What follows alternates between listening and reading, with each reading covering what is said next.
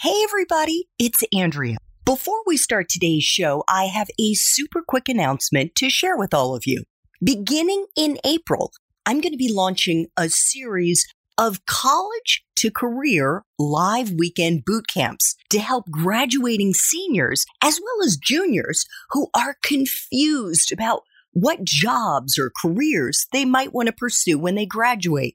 So imagine going from confused to confident with at least three different career options you'd be psyched to explore by the end of day one of the boot camp. And then learning the tools, tactics, and the strategies to find those jobs by the end of day two.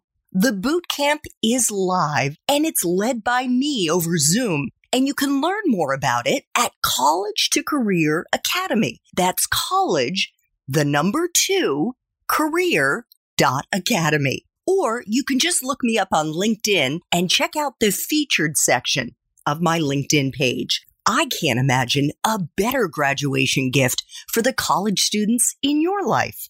Thanks so much for listening, and I know you're going to enjoy my next incredible guest.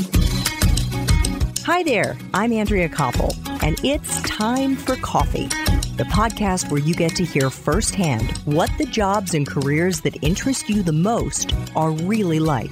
Hey there, Java Junkies. Welcome to another K Cup mini episode of Time for Coffee. By the way, K cups come in three sizes single, double, and triple shots, or roughly one minute, five minutes, or 10 minutes in length. So if you don't have time to throw back an entire caffeinated career conversation, these K-Cup mini episodes of T4C can give you a quick caffeinated fix, whether you're on the go or you only have a few minutes to binge. So grab your mug and take a chug, cause it's time for a caffeinated career double shot K-Cup with my guest, Lisa Gable. Lisa, as you know, before we began this interview, I try to offer my guests the opportunity to suggest topics that they would like to raise during our time together. And one of the ones that you suggested was how to choose your personal brand attributes. Could you elaborate on that concept for us?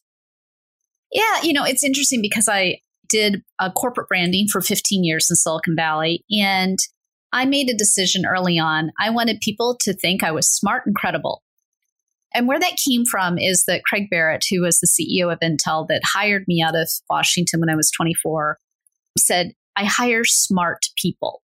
And I thought, well, that's a that's an attribute you want to have, smart people. But then he also told me another thing. I want people to speak with facts.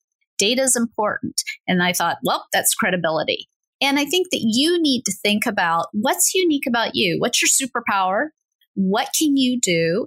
And then you brand yourself. You really think within the terms of how you set up your LinkedIn, how you communicate with people. Are you demonstrating the attributes that you want to have represent you throughout your career? Fantastic advice. Two final T4C questions, Lisa. Could you share a time in your professional life when you struggled? Maybe you even failed. And I ask that question not because I'm trying to embarrass my guests. I mean, the truth is far from it. I personally speak very openly about the times that I've failed in my own professional journey and the opportunities that those failures have afforded me.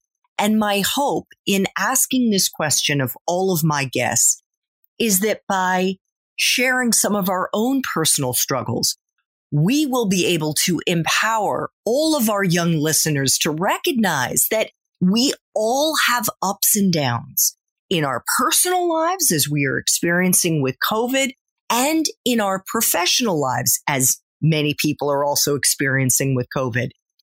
But that often those downs lead to new insights and wonderful new opportunities. Well, I speak a lot about, I give a speech called Zigzag to the Top.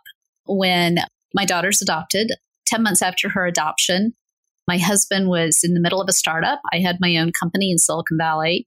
And He was on the operating type table with a malignant tumor, and we would soon go through a period where he had seven operations. And it turned out that out of all the people in the United States, he was one of 50 people a year who had a reoccurring malignant tumor. We had to basically change our entire lives.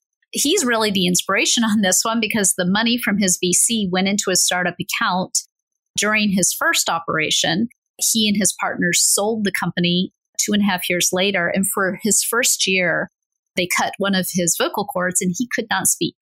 And his whole job was speaking. He was the evangelist, he was the business guy you put on TV. So we've learned that you can zigzag you can take turns in the road. I had to change my career significantly during the period of time when he was most ill and step away from it. And I had to find other ways to get professional credentials. And that's when I started joining corporate boards and large nonprofit boards because I wanted to be a professional, but I couldn't work full time while I had a young daughter and a sick husband. So the reality is life is not linear. It doesn't matter how much you plan. It doesn't matter how you didn't plan for it to turn out that way. Things will happen. And the entire United States has learned that, as the world has during the last nine months. And the question everybody has to ask themselves is what can I do? How do I move forward? And what is my plan of action for me in my career, despite the challenge that has been tossed our way? And that is something that uh, has guided me and it's actually empowered me for the last 22 years. Thank you so much for sharing that. How is your husband doing now? He is on another startup on quantum computing, and he is upstairs on the phone call with his board, I believe. He has had his physical ups and downs. He has been in and out of the hospital. He has had strange and unexpected things happen, but once dropped down to be 95 pounds but he never gave up and neither did we. And we all kept moving forward and enjoying life and the opportunities that were given to us. Thanks for tuning in to this K Cup mini episode of Time for Coffee. If you want to listen to our entire caffeinated career conversation, please check out the show notes for this episode. Thanks so much for listening to Time for Coffee, where the professionals in the jobs that most interest you always have time to grab coffee 24 7, no matter where you live. I have one quick favor to ask you. Remember to rate, review, and subscribe to Time for Coffee. Thanks so much.